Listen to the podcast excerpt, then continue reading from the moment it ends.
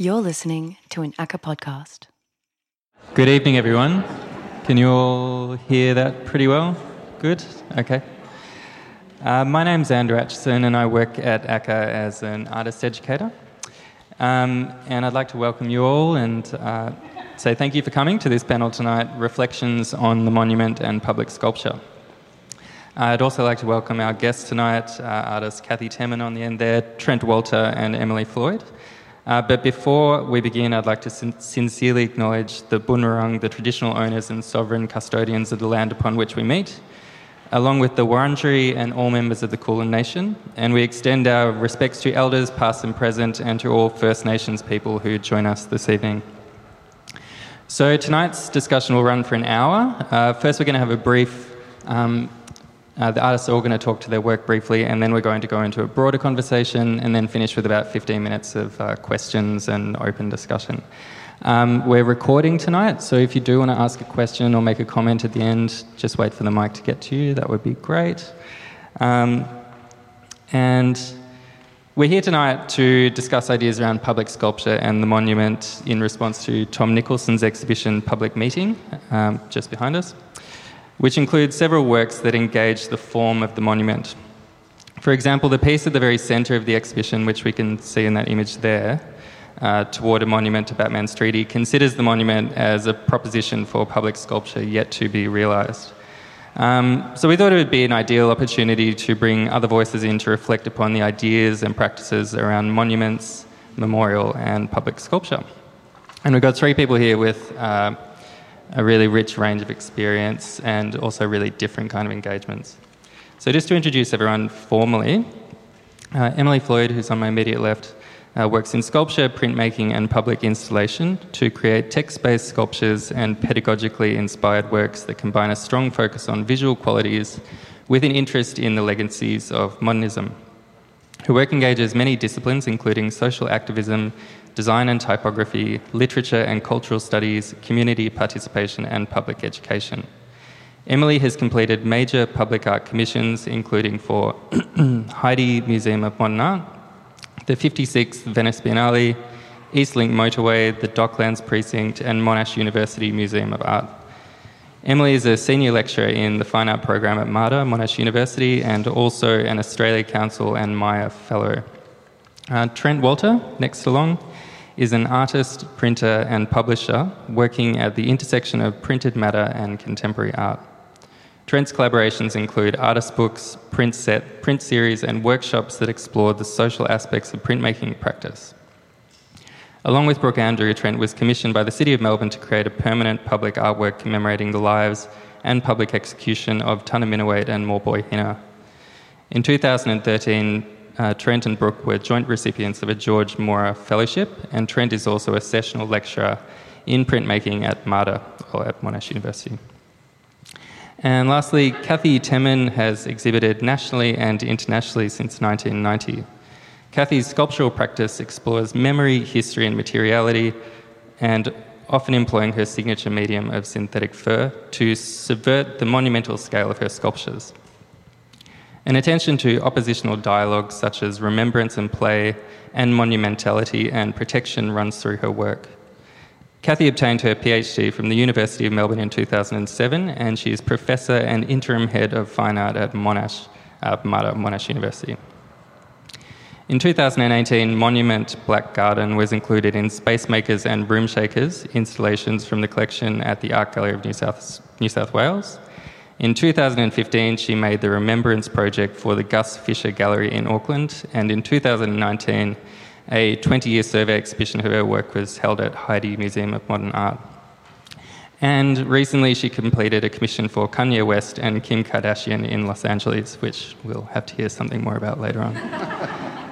um, so, I just thought I'd open up the conversation with um, kind of finding uh, finding out about what has attracted you all to public forms. So, each of you worked with familiar public forms, uh, the memorial, the library, and the monument. Um, and what is it about public or communal kind of forms that attracts your interests? It's a good question. I was, I was actually reflecting on how I got into public sculpture. like, how did I get here? And I think for me, it was partly um, that I fell into it, that I was invited to make uh, works that were monumental in the public sphere and invited to uh, compete for those projects. And also, but also, I think more importantly, it was because of my cultural background. When I was growing up, my family were very involved in community politics. Um, and so the idea of public space is something that is contested and something that needs to be fought for, I think was something that I was willing to kind of go the road through those kind of difficult moments with, with public art. Um, yeah, and I think also the idea of being invited to adapt my work for the public sphere. I was often asked to, do, to, to consider subject matter that I was completely disinterested in. And then that made me think, well, maybe I could just make up my own things that, that I make public art for about. And so that has been a really interesting, um, yeah, really interesting journey as well. Yeah, great. Yeah. That'd be a good segue because I realised we were going to talk about your work before the conversation. Do you want to? Um, yeah. So, oh, okay, there we go. Um, yeah, so this is a work that I made for the entrance to Heide Museum of Modern Art, and it's called Abstract Labour. So, abstract labour is a Marxist concept. Um, that deals with the, the idea that, la- that our labour uh, can be broken down into divisible parts and then resold. So Marx talks about concrete labour and abstract labour. And I think I'm really interested in this idea of artists and the way we work and the fact that we don't get paid properly for our work. um, because I think, I mean, I guess in a way we choose that. We, so there's not much point in complaining about it. But the conditions that artists work under are the future of labour. So I think we are really well positioned to, um, yeah, to think critically about the future of work and, and the past. So inside the gallery, you, see, you find the exploited artist who pays to work, to present their work, basically. Uh, and on the other side, you find the cafe at, at Heide, where work is broken down into divisible parts. We've, we've all worked in those jobs where you work for $20 an hour, $10 an hour. Um, yeah, so I, I, saw this as a, a, kind of public space to make a particular declaration. Um, and also, Heide is a place that has a history around abstraction. And abstraction is not necessarily a good thing. So I, I thought it was interesting to think differently about that. Um, and this is a work that I made for Monash University. I found that the, the history of protest at Monash is actually not documented in the library. So, that kind of late flowering modernity, that era from the 60s, 70s, even into the 80s, uh, Monash had a really amazing, vibrant uh, student uh, cult- culture of protest.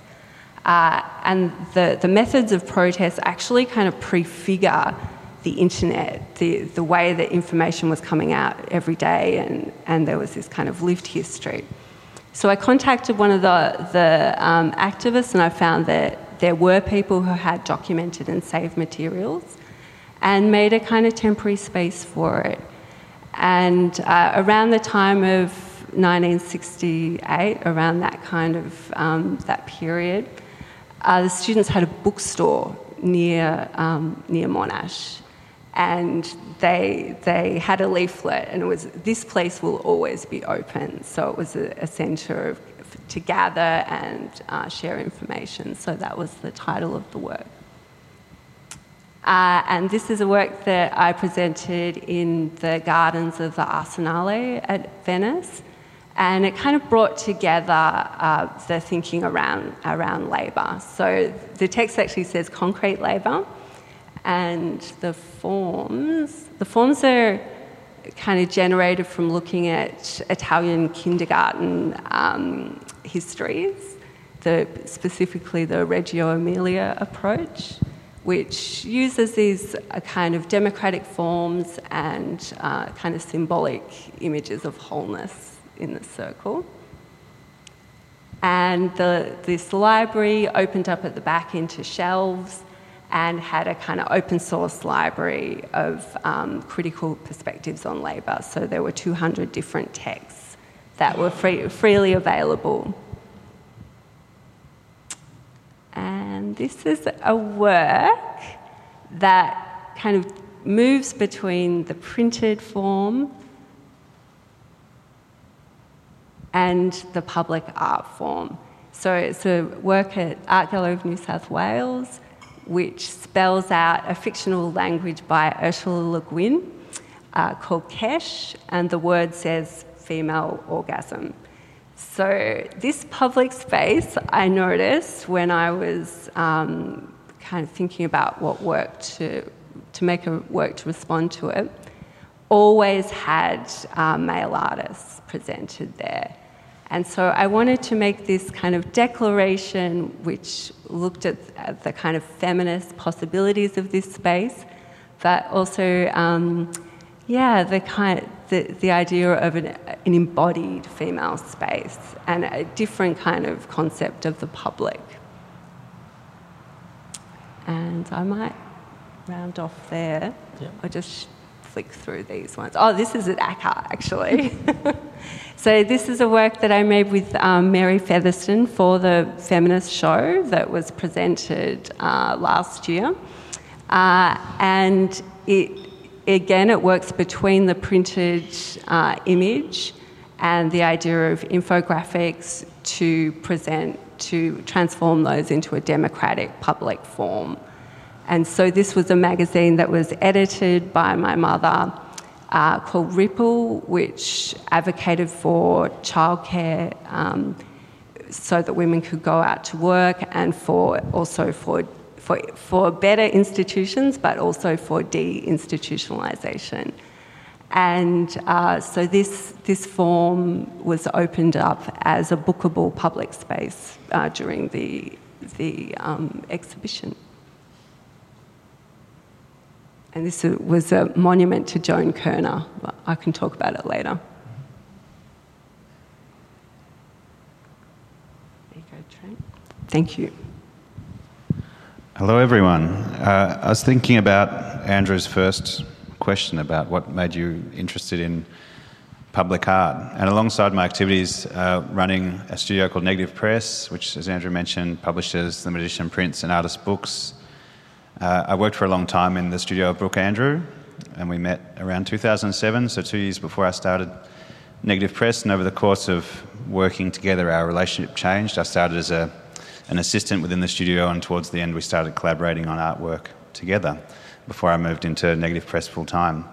But it, I think around 2011, Brooke was commissioned to do a big public artwork uh, in Sydney at a residential space, a development site that um, wasn't going to be developed for a couple of years.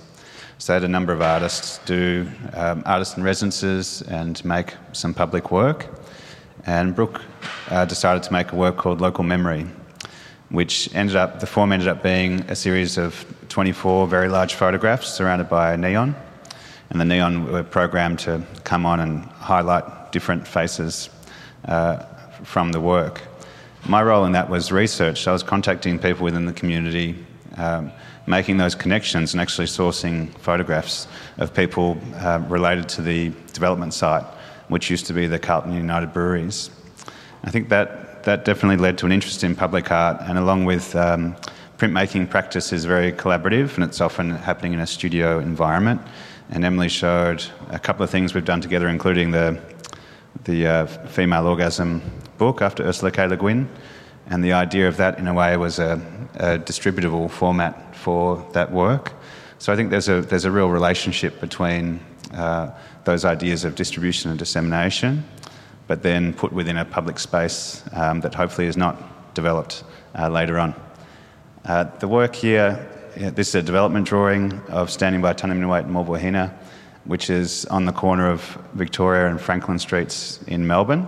Currently has uh, behind it RMIT and there's the old Melbourne jail site, and there's also a very large metro kind of construction uh, tunnel on the other side currently. Uh, this is an early drawing, as I mentioned about printmaking being quite a collaborative practice.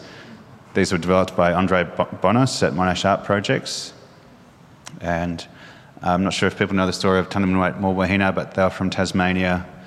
Uh, uh, was from the northwest and uh, Maulboyheenner from the northeast of Tasmania. They were in the care, well, in the care, they travelled around with George Augustus Robinson, uh, were pretty much uh, chased off the island as everyone else was being slaughtered, came to Melbourne, uh, left, left his so called care as the protector of Aborigines, ended up in Western Port um, where they were in an altercation. Someone was killed.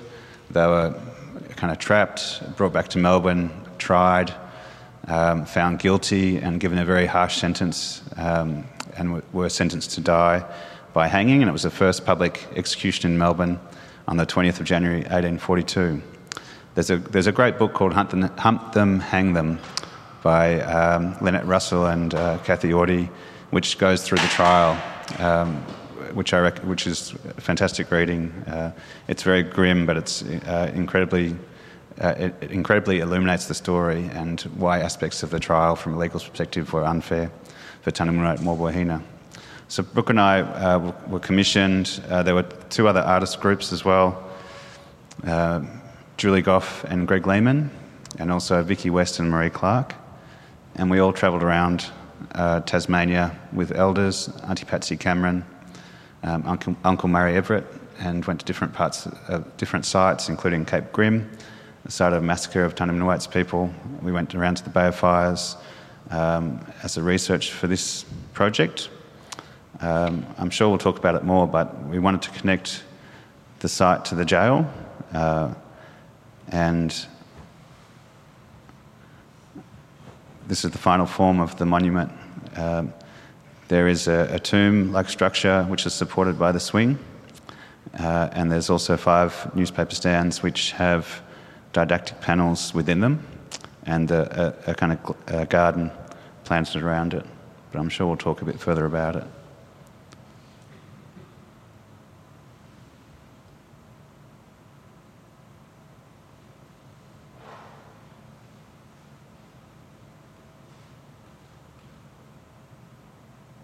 I'll hand over to Kathy.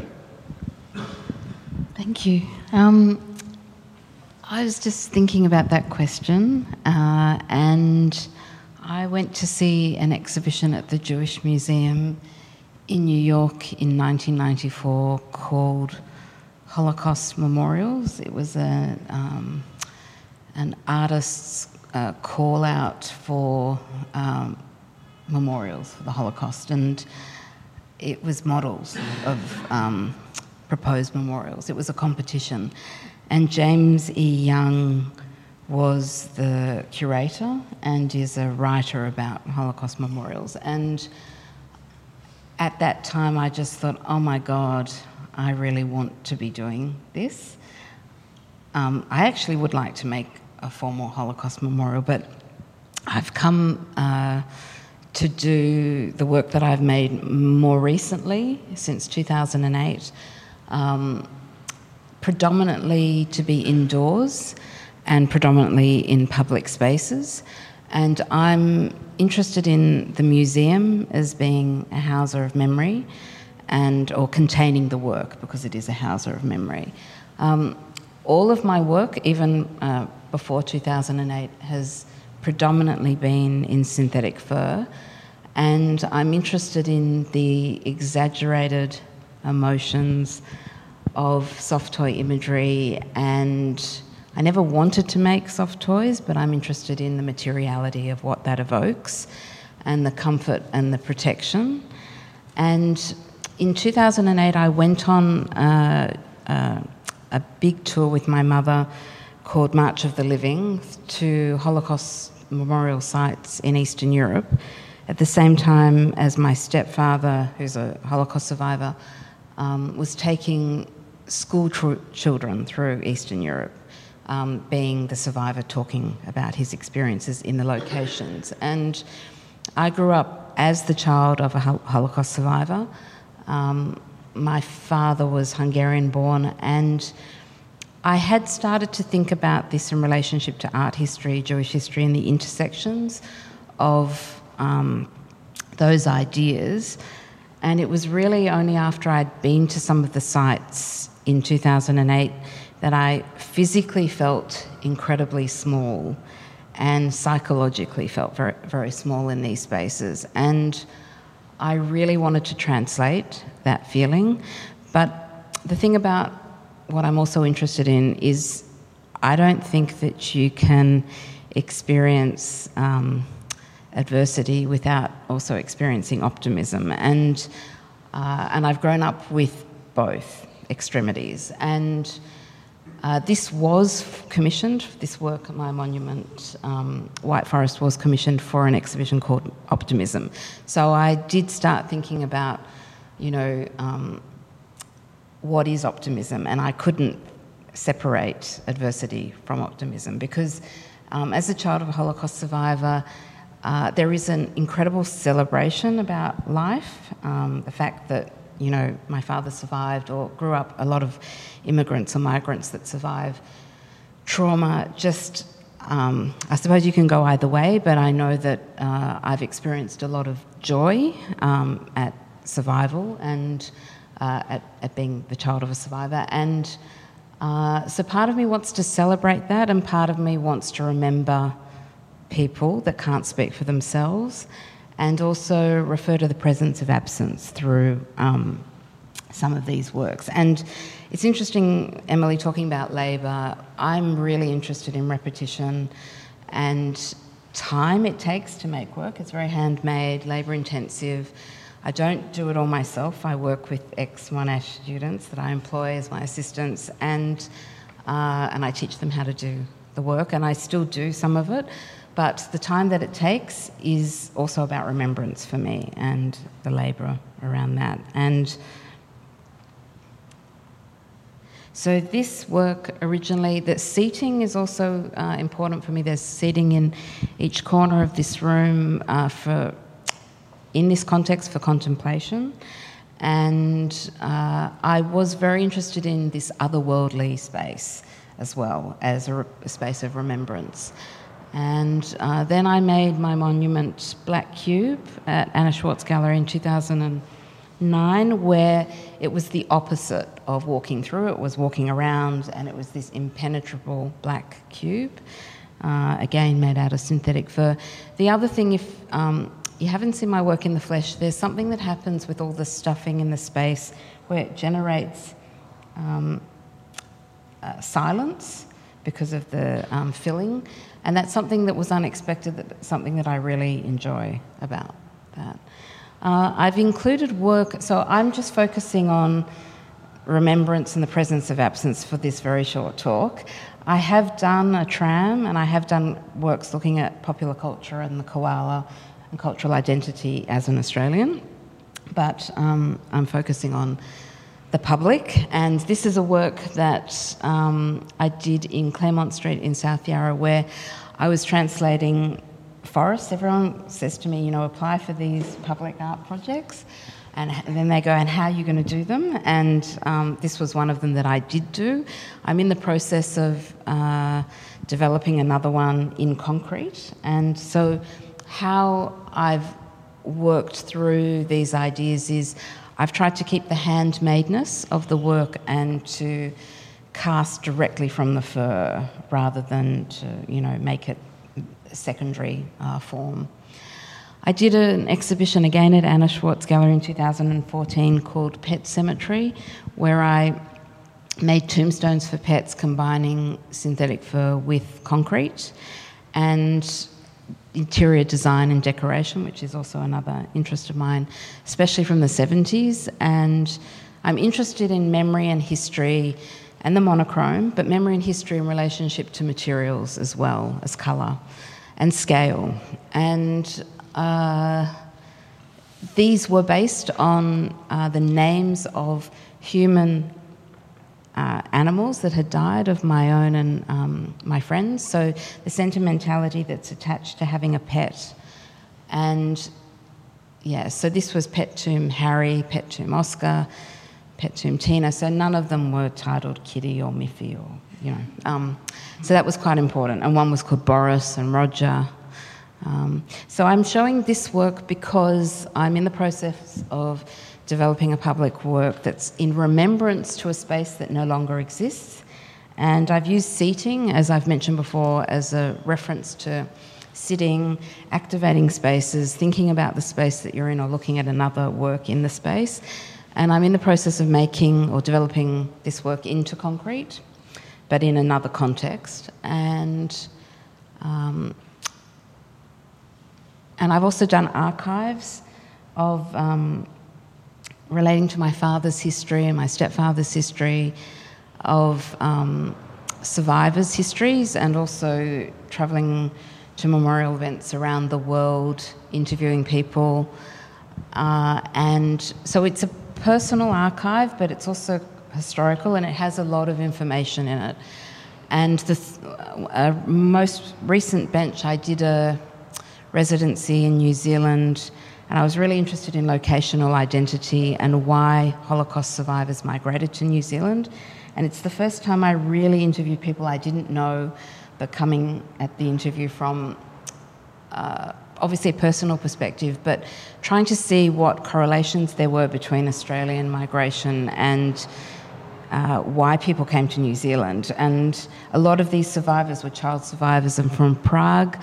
And I actually went to Prague to interview one of them. And yeah, I found it really uh, amazing to hear these people's stories. And there were a lot of similarities about why people end up in a country and how they um, recreate their lives for themselves uh, after trauma and after being the only survivor of their family, and often a, a child survivor. Uh, and the other thing about this work, I didn't want to show images of people. I really wanted you to hear people's voices. And I wanted you to experience uh, remembrance by sitting on the seat, whether you listen to the sound or not. And my last work is thinking again about presence of absence. And I've shown a lot of work from Anna Schwartz Gallery just for this context because. Uh, this is a recent work that I did last year, White Garden Intervention. I really didn't want to make anything for inside the space last year.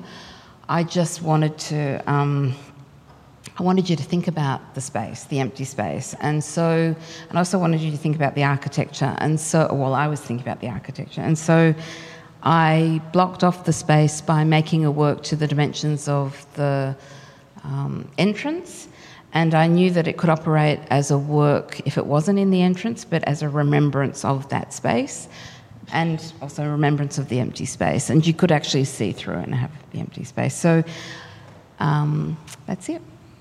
Great, thank you. Um, just on that last note, and um, oh, I think control from there. Um, you're talking about not wanting to represent people and more absence, and I think that's something that's runs through all of the works that we've seen tonight. I know there is a small image of Tunnerminnerwait and Maulboyheenner in one of those newspaper boxes. But compared to traditional um, commemorative memorials, which are often quite explicit about events and the people that they depict, you all seem to uh, tend away from that kind of practice. I'm just interested in whether that's a conscious thing or it's just, um, I, I don't know, I just want to know. For me, it's been a conscious thing. Um, I've wanted the abstracted, idealized gardens to refer, and the repetition of that to um, an abstraction. Um, uh, I also I think that, that there, are so, there are so many monuments and memorials in history that are illustrative of people's pain or of the event that happened. There are some like uh, the, the, famous disappearing monument that goes into the ground. Um, I've forgotten the name of the artist. So have I. yeah. And Rachel Whiteread's library. There's so many. Um, uh, the Holocaust Memorial in Berlin. Um, there's a lot of uh, new memorials that are, that are about abstraction and repetition. And for me, it was a conscious thing of not wanting to illustrate something because for me, and I also need to say that I'm not really wanting to talk about the Holocaust, even though that's clearly informed my practice, but I'm also really interested in the space of memory or the space of contemplation or the space, the site of activating a site in different ways. So for me to do something illustrative or um, representational is not what I'm in, uh, trying to talk about. Um, but everyone has their different language and um, how they explore what they're trying to say. But I think abstraction is quite relevant for the times that we're working in, in that uh, when you're talking about remembrance of any one event, there seems to be so many more events that it refers to at the same time. It's not just one person that died or one group of people that died. It just everything seems to un- unfortunately merge into one one experience. But I know they're different. But yeah. Uh, I think that they're, particularly with standing by Tunnerminnerwait Maulboyheenner, it's an incredibly complex history. So to, to, to simply illustrate it um, felt like it didn't do justice to the story, but also we were very determined uh, in our approach and thoughts about the project to make something that um, was an inviting space as a civic space, so people would engage with it, but also to make a work that um, still related to um, contemporary art practice or art practice, not just thinking about we need to make a memorial, we need to make plaques. Um, I think, you know, particularly with the way we approached it through thinking about the ready-made, and Brook originally had wanted to make a swing, so you could sit in the swing and look back at the jail, and then think about um, what, is, what has happened on or around this site, because it's the, the work is cited either where or close to where the hanging took place. Um, and for myself, uh, this, after travelling to Tasmania, I felt very convinced that, that we needed a, a more complex way of communicating the story I mean, my ideal thing to do would be to, to produce a newspaper that could be endlessly replenished, that people could take. So it would be uh, something that would be news every day, so that these stories don't um, disappear and, and fall away. And so that's how we came to the idea of the newspaper stands. And there are sculptures or there, there are panels within those boxes which actually do give a greater sense of the story from different perspectives. Yeah, well, I guess a monument is forever, and I would question the rationale of, in this, as a settler artist, of having um, a monument or an object permanently located on this stolen land. So there's that is in my mind. I also think this time, this kind of neoliberal time, is one of the event and the event culture. And so the, the cutting through is in the moment of the event. There's not much interest in forever. Um, and those materials that uh, are forever, like bronze, they seem dead, I think. They don't have the cinematic quality that, um, that brings attention in this time. Um, yeah, and there's a question around who gets to have a monument, who gets to speak. Um, yeah, I, so in that way, maybe finding alternative civic monuments is a form of anti monument. Um, yeah, in art speak, we talk about monument and anti monument. Um, but yeah, I think you have to speak from your position. From, from my position, uh, also looking at, thinking about the idea of a kind of left wing monument, uh, the history that that I'm interested in. The monument was something that it was probably more located in the archive uh, than in images or sculptures of people. Uh, and monuments were, were shared. So, for example, doing a public art mural, uh, everyone came together as a community on the day and did it together, and it, it wasn't thought of as a permanent thing. The paint got washed away. And, so yeah, I do, I do think of the monument as more ephemeral. Well, there's that kind of weird thing where um, the Keith Haring mural in Collingwood has yeah. been monumentalised, and Yeah, there's People like a, mo- like a manual this thick. I've It's- seen it it's on really how to bring it back. Yeah. But the whole time it was, you know, ignored and unprotected.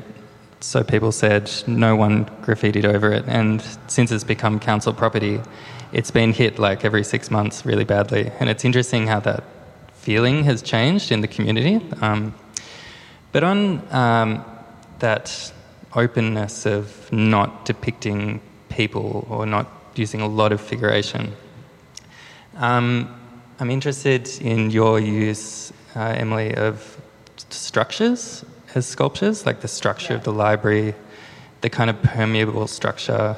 And you talked about not wanting to use something like bronze, which has a real kind of asserts its authority.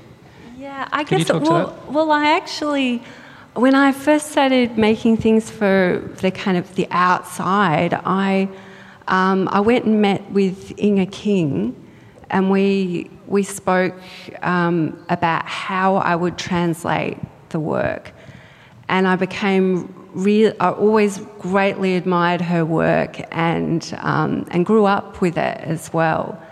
And so I kind of adapted a, a modernist um, methodology of abstraction. And I also felt that, that those modernist women sculptors, that it was about the, they were, they were feminists, but it was about the technology. It was how they got together. Like Inge had a, an arc welder in her garage. She, she roped in neighbours. She just set up the whole system of public art in Melbourne, and um, and people took it and adapted it, and so so yeah, I was very influenced by her. So she worked with um, construction rather than casting, um, and yeah, I was interested in this idea of the model and how it could be made bigger and that construction. And I also because that was how I worked in the studio myself. And then I thought the, the image of the text as this really readable thing. I'm interested in how things can be uh, legible and then, and then fall, fall away. And that convivial social space, that cosmopolitan space, is actually about being presented with something you don't understand. Um, and, and being generous and, and coming to a work with a friendly regard and an openness. So that's why I'm sort of interested in hiding the, the meaning. I have a lot more uh, faith in the audience than um, a lot of uh, people who are in charge of, of things. I think people's visual literacy is actually exemplary. So, Yeah. yeah. I think it's a really central question, also for anyone here who's interested in making public art, because you kind of have to jump through a lot of hoops a lot of the time. And often there's a demand for a degree of legibility because it's meant to be, you know, for the people, so to speak, or for a community. Yeah.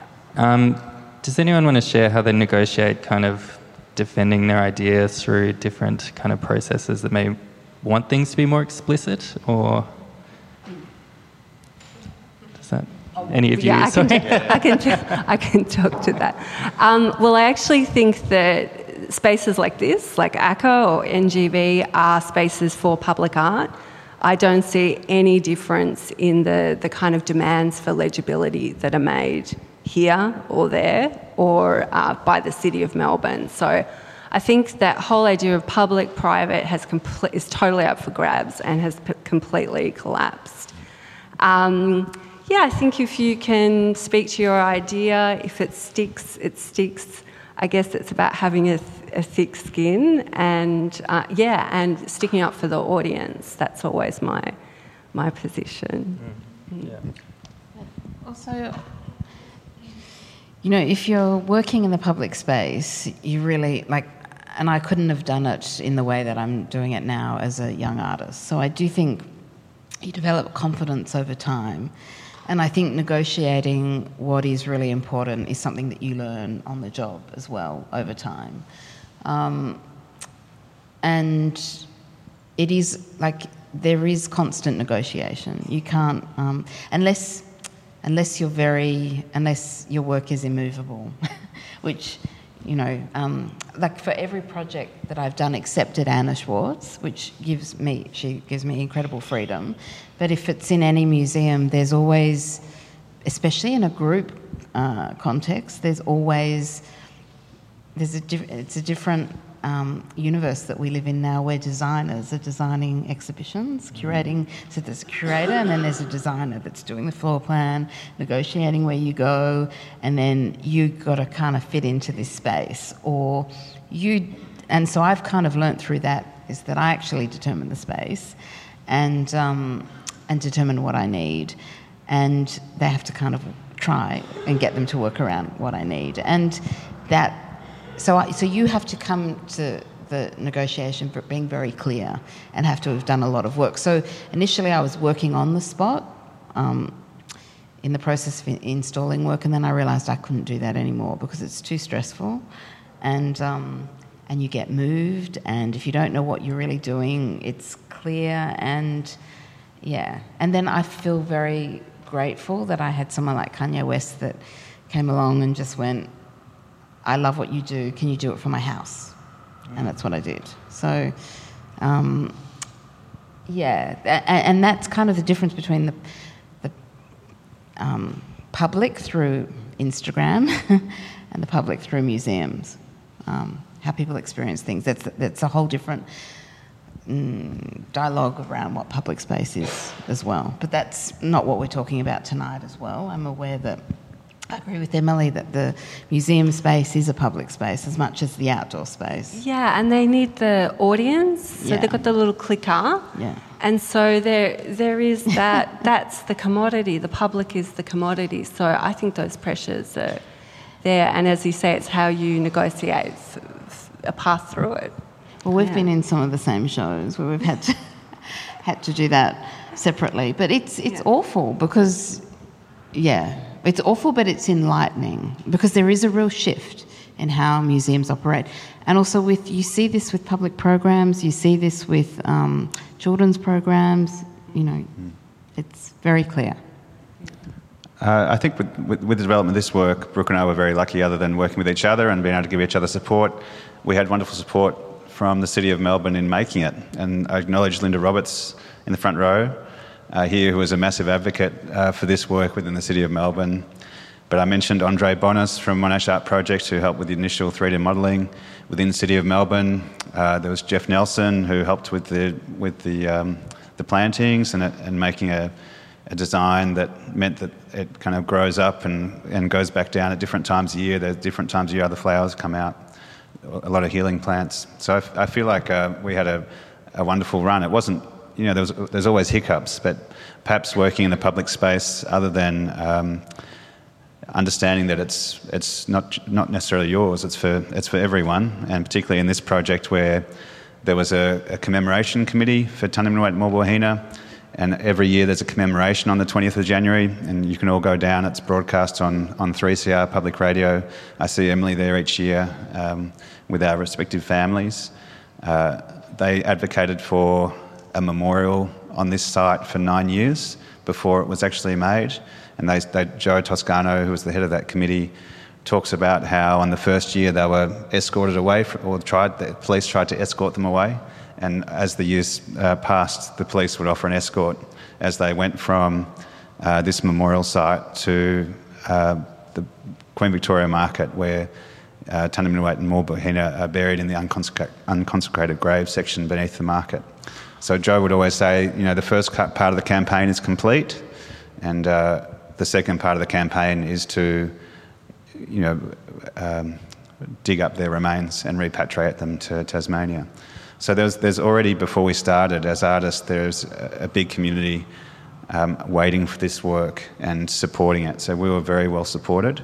Uh, but within the, within the text, there's one in the slides which says um, uh, a clash of cultures. Um, and colonial justice.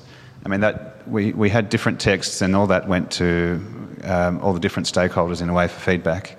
And Auntie Patsy Cameron um, gave us that text in to replace something that we'd written. And Brook and I were very open to that um, dialogue with elders and, and other people involved with the project because we realised again that it's not just about presenting our ideas but uh, bringing the community along with us and including that within the work. I think, yeah, that um, engagement with site must have been quite a powerful experience because it's such a loaded site. And, you know, in the establishment of Melbourne, it's like literally been paved over and kind of made it anonymous until you've made this work. So it's, um, it's really amazing to have that space and that kind of, it's got an aura to it now. And there were people coming up yesterday when I went to have a look at it and kind of just really you know, spending time with it, trying to figure out what was going on and learning about it and, you know, enjoying the plants and things, you know. So yeah. people, leave, well. people leave flowers. Yeah, I, th- I think yeah. that was an amazing moment at the launch in uh, 2016, uh, 11th of September, 10th of September, 11th, 11th September, um, when wreaths were laid on top of the, the swing, the tomb structure. And it really, acti- every time the community comes back on the 20th of January, uh, it really activates that space. So it's not just a, a space for reflection, it's actually, it becomes an active space um, for community to gather as well. Yeah, because it's kind of, it spatially, it's theatrical, mm. so it rests back that idea of the, the, that horrific spectacle. Absolutely. Yeah, a lot of public art things have this kind of idea of a democratic space. Mm. And I think that should be called into question mm. with the situation we find ourselves in now but yeah, I think spatially it's really interesting, and yeah, of, often um, the speakers use it as well with banners and. Um, it's actually question time. Did anyone have any questions that they want to ask? I've got a couple up my sleeve if you want thinking time. Oh, yeah. Hi, um, I just had a question for Kathy. Just earlier, you mentioned this idea of the presence of absence and how that's quite important in your work. I just wondered if you could expand on that and how how you came to exploring the presence of absence, particularly when it is about memorializing or um, you know paying respect to something of the past and not including the like you know the human body or a particular individual uh, more broadly speaking, I'm interested in challenging the idea of what a memorial or a monument can be. And monument or the memorial is usually about remembrance of an event or a person, um, of an event in history or a person that's known. And because of the materials that I use, that I've consciously chosen to work with, I'm interested in challenging the idea of what, what that can be. And so I've explained a little bit about my family history. So my father was a Holocaust survivor, and a lot of survivors don't have graves or um, places of burial like um, where sites of atrocities took place. And so I've been interested in collective memory and history and so I'm not making work to acknowledge any one history, one event. Um, and I am interested in the presence of absence through the colours that I use, like white for me was very much ref- referencing that idea. The presence of absence for me also uh, is very much about speaking for people collectively that can no longer speak for themselves. So um, you know, a lot of Holocaust survivors have a lot of guilt um, and go back to sites of memory uh, of the camps to remember the people that didn't come out with them. So I've done a lot of, um, uh, I've, I've experienced a lot of types of remembrances at different events, and that's the idea that I want to translate. Yeah or one of the ideas I want to translate. I'm not sure if I'm answering your question, but I'm also interested in the um, monochrome and in relationship to not being illustrative or um, about the body or about a person or um, about the event. Um, monochrome actually, uh, for me, opens is, is a connection with art history as well as opening up a dialogue um, for people's own um, uh, relationship with the material or the shape themselves, rather than uh, being quite specific about the meaning of the work. So. Because you can kind of think of a monochrome as like an unformed field, I guess, that you can project kind of anything you want into. And maybe uh, not having figures, you can also have a more of a spectral experience, like different people's memories coming together in the one place. Um, yeah, which I think maybe is more contemporary approach to, like you say, addressing a lot of different people's experiences and memories. And yeah. Um, there's also a lot of cemeteries I've been to where there are no tombstones. So there's this presence, the idea of presence of absence just repeated itself. If you go through Berlin, if you go through any cities where people are no longer there, and they can no longer, people can no longer mark memory, their families are no longer around to do that, then there are many different ways that people have invented to, to, to mark sites of memory. And artists, especially, have kind of developed this further. Does anyone else have a question they'd like to ask? Yeah.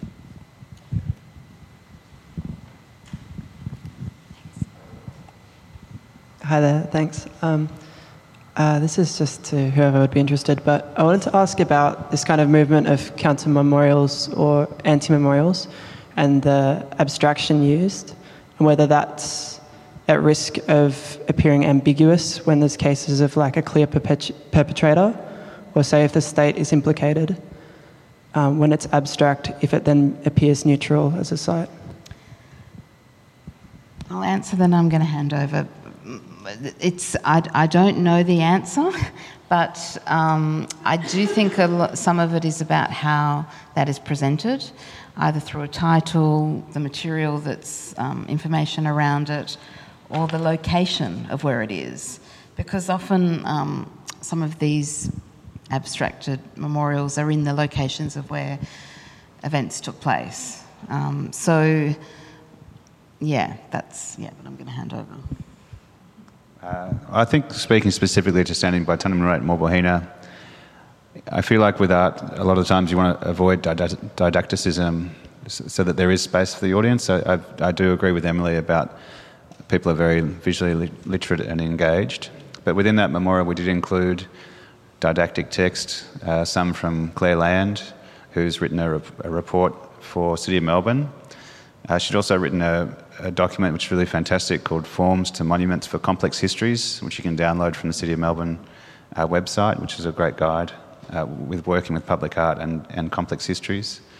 Um, and within, within those didactic texts that we included, as well as our own thoughts, there are kind of pointers or links to more concrete information about the historical events and how they relate to Melbourne. But I feel that the main thing I'd probably say is that uh, just having the monument there, whether it's in an, in an abstracted way or a, uh, a figurative way, uh, makes the story more visible. And so it, it, it, should exist in that way regardless, and people come to it in, in different ways. I suppose that um, accusation of being apolitical is always something that abstraction is a bit vulnerable to. Um, especially like you say, Kathy, it's a good point. It depends where it is and what it's in relation to as to how people might read it or miss the point. And like, I guess there's a bit of a risk there, you know. Um, does anyone else have anything? That was a very good question. Thank you. Yeah, it's a very good question. Thanks everyone for your um, presentations and responses. Um, this is a question for Emily about. I'd really love you to expand on um, Not the freeway. What? No. no, I'm just really curious about this idea of the public space and the public space of the museum collapsing. Mm. Um, and I'm, I'm just, I'd love to hear more about that. Yeah, well, I guess it's a question of what, what is, what is public. So I would now say, I would more use the word semi public space um, and my personal experience is that, yeah, the public space is ever shrinking and that it is contested. If you think about privatisation, that whole era is complete. um, we've got to get it back. We've got to get all that stuff back. And yeah, the, the museum is a kind of metaphor. Like this space here is semi public, there are events here. The ACCA has to raise money to survive. Um, and that is a, a private endeavour mixed with this public funding. So, yeah, we can be kind of utopian in the way we say public. But yeah, what, what, is, what is that? I guess is my always what I'm what I'm thinking. And um, yeah, I, I, be, I, believe in public space. I believe in public education, in public resources. But I also know that institutions uh, can can be toxic and damaging. So yeah, I think my work yeah wrestles between those things, and probably for all of us actually has a bit of a darkness and a, an existential humour to it that comes from that experience of our ever shrinking public. Just on that darkness, because I wonder if many people would really think about that looking at your very vibrant works. But uh, I, I just the, think it's it's the dark and the light. I yeah. would say. I think it comes that in my work comes from. Um, yeah, from my family's experience of childhood institutionalization, and uh, I mean, perhaps in some ways I can relate back to the the previous question because I think to cope with that, they had to be incredibly have an affirmative politics, but it was very much about. Um, yeah, about utopia was something you, you had to do or you're not going to survive. So yeah, I think there, yeah, there is that black and white in, or darkness in, in, and light in my work. I, I feel, but I also think that we're in this era of compulsory optimism. so, so we have to be really optimistic all the time. It's fantastic. Things are going really well. That to me is really horrific. So I see that as quite a dark. The, the way people function at events, I find that quite dark. Quite a negative kind of pressure on how people live day to day. Yeah, everything always has to be fantastic, and yeah. Do you think we could think about your some of your public works as like memorials to past ideals, like maybe you know better times, or because you use the archive. Yeah, well, that's like a whole other forum. I think like the. I hope that they are live. The archive has to be lived history. It cannot be like zombie Marxism where you're reanimating the dead. I, I'm more of a post Marxist, so I'm very interested in the, the kind of European intellectual tradition from Australia that moves past Marxism. Um, in terms of finding solutions, I'm probably more of a post humanist. Um, so I'm not advocating that we have a socialist society. I'm making a kind of provocation. And often, socialist ideals, those nostalgic ideals, are actually used to co opt us into working for nothing. It's a great cause. How could you not do it? How could you not participate? It's going to be amazing. Um, and that is also that kind of democratic ideal. And this is where we're finding this, this, um, this popularism and this far right far right movements, they're coming up through democracy and through this optimistic space. So I think that's scary. Mm. Um, does anyone else have a question that they would like to ask?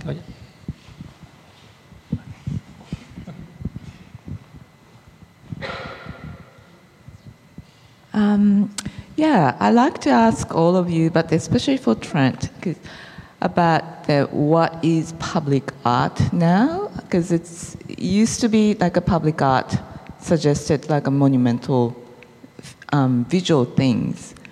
Um, and then everybody can understand if you see that and then that's you know there is some metaphor into, into the form itself but like your work is much more almost like an installation conceptual art and um, yeah so i just wondered how you see what the transitions of the notion of the public art is at this moment?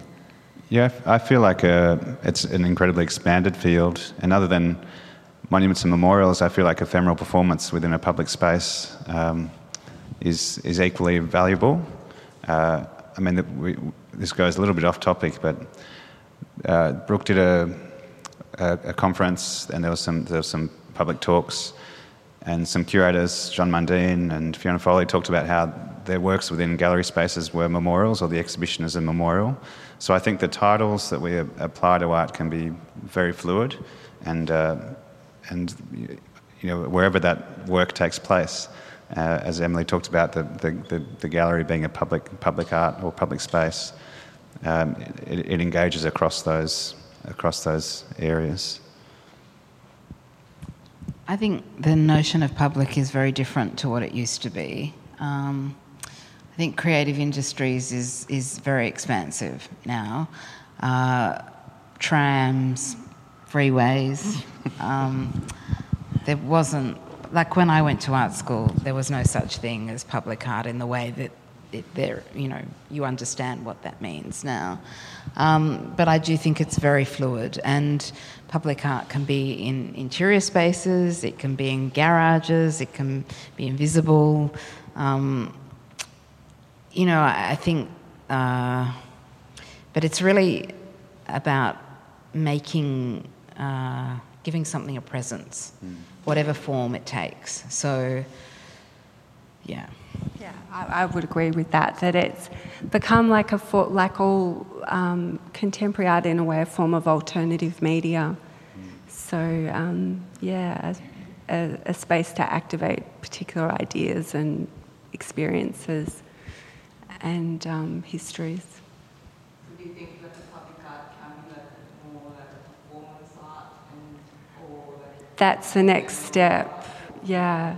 Yeah, it, I think it's transitioning to become more ephemeral and relational and performative. Mm. And I think mm. that, and Andrew, you mentioned something about permanence or impermanence and how that relates to the, the monument and, and public art, particularly.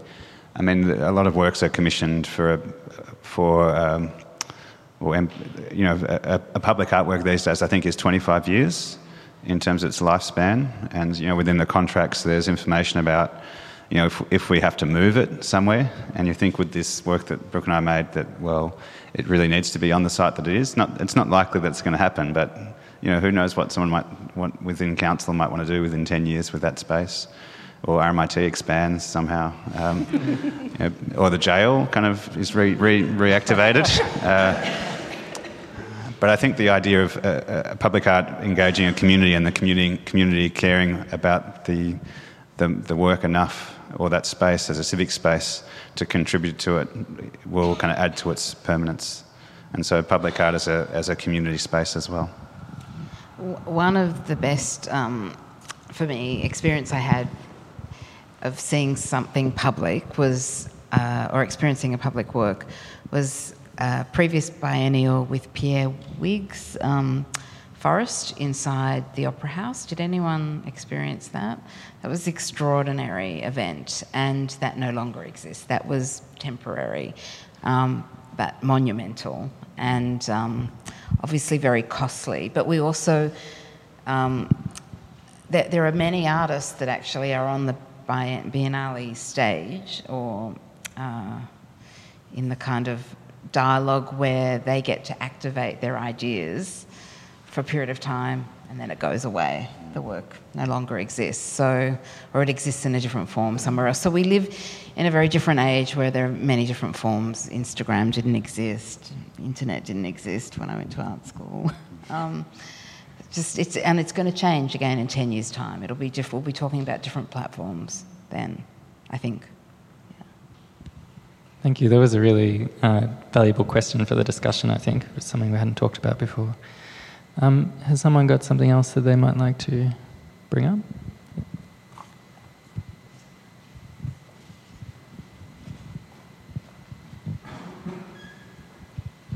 Uh, hi, and uh, again, thank you uh, so much. This has been a really fantastic discussion. Um, my question is uh, coming off, uh, I think, particularly Kathy's point about the, the over design of the museum space um, and whether the, uh, the, the public nature of the, moment, uh, of the monument invites a greater potential pleasure for you as the artist in the more open responses that are available. Um, and then from that, perhaps if there are any uh, uh, unanticipated public uses of your works, of your monumental works, that uh, have caused you perhaps to, to go back and, and reread it yourselves. Sorry, a bit of a complicated one there. Uh, well, I have experienced uh, people making offerings to uh, the rabbit that is down at Docklands. So people in the apartments put carrots out for it. So, and that's the kind of student housing area. Um, yeah, so it's kind of interesting the idea of it being owned in that way, I, I guess. Um, yeah, also the idea of like, I did this big bird on the freeway, and there was a headline like, Big Chook gets dirty looks. like, and I was asked to comment on that in like the Dandenong leader, and I was like, oh my God.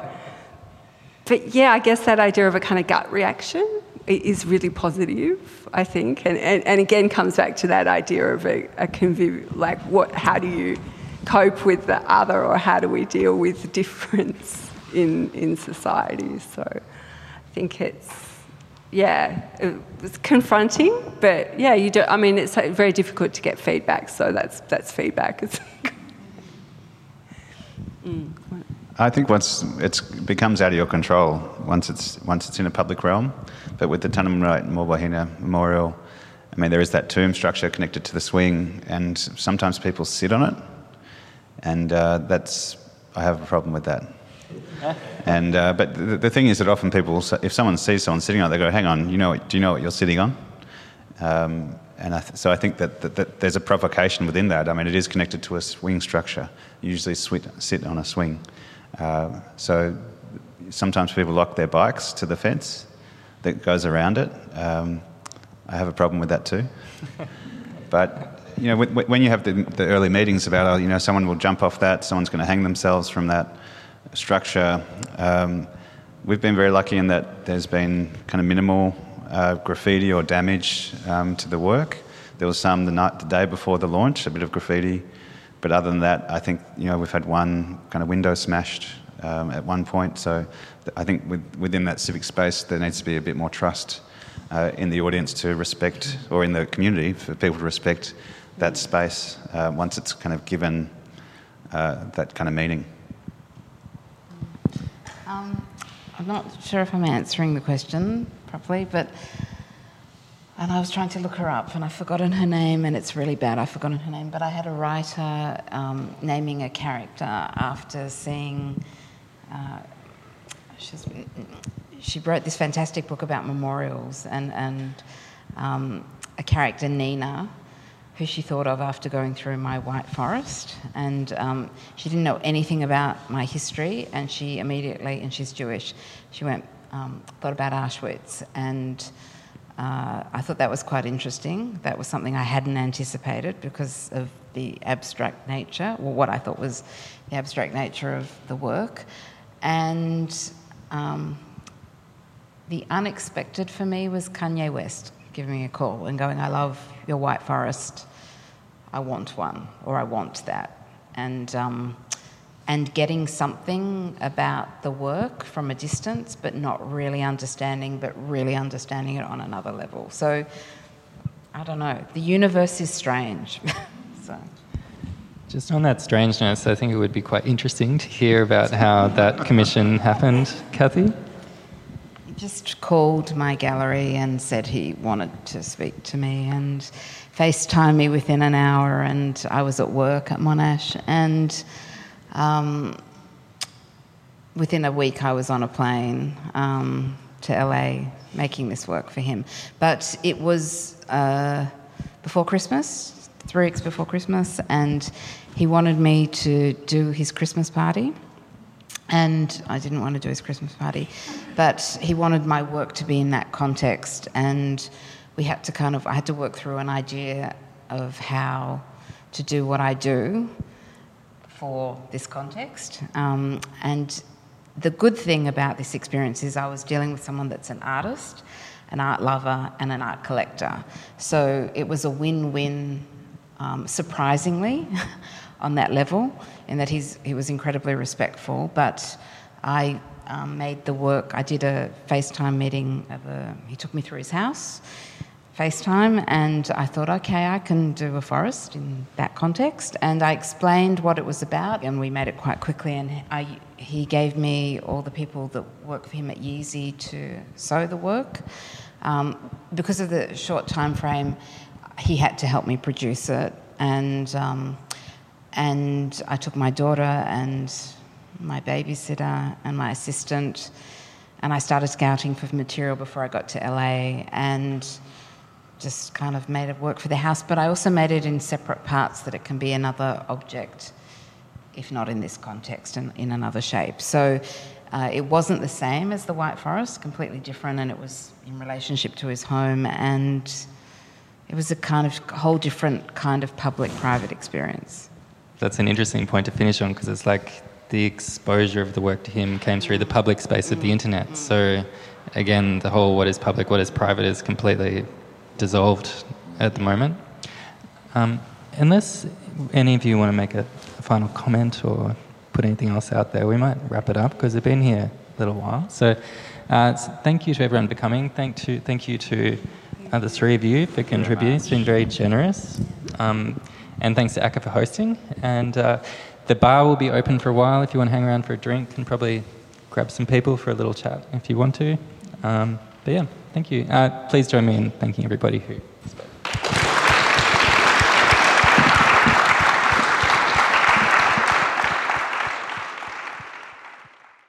You have been listening to an ACCA podcast recorded by ACCA, the Australian Centre for Contemporary Art in Melbourne.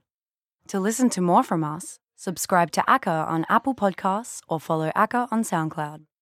To find out more about our exhibitions and programs, visit acca.melbourne and sign up to our mailing list.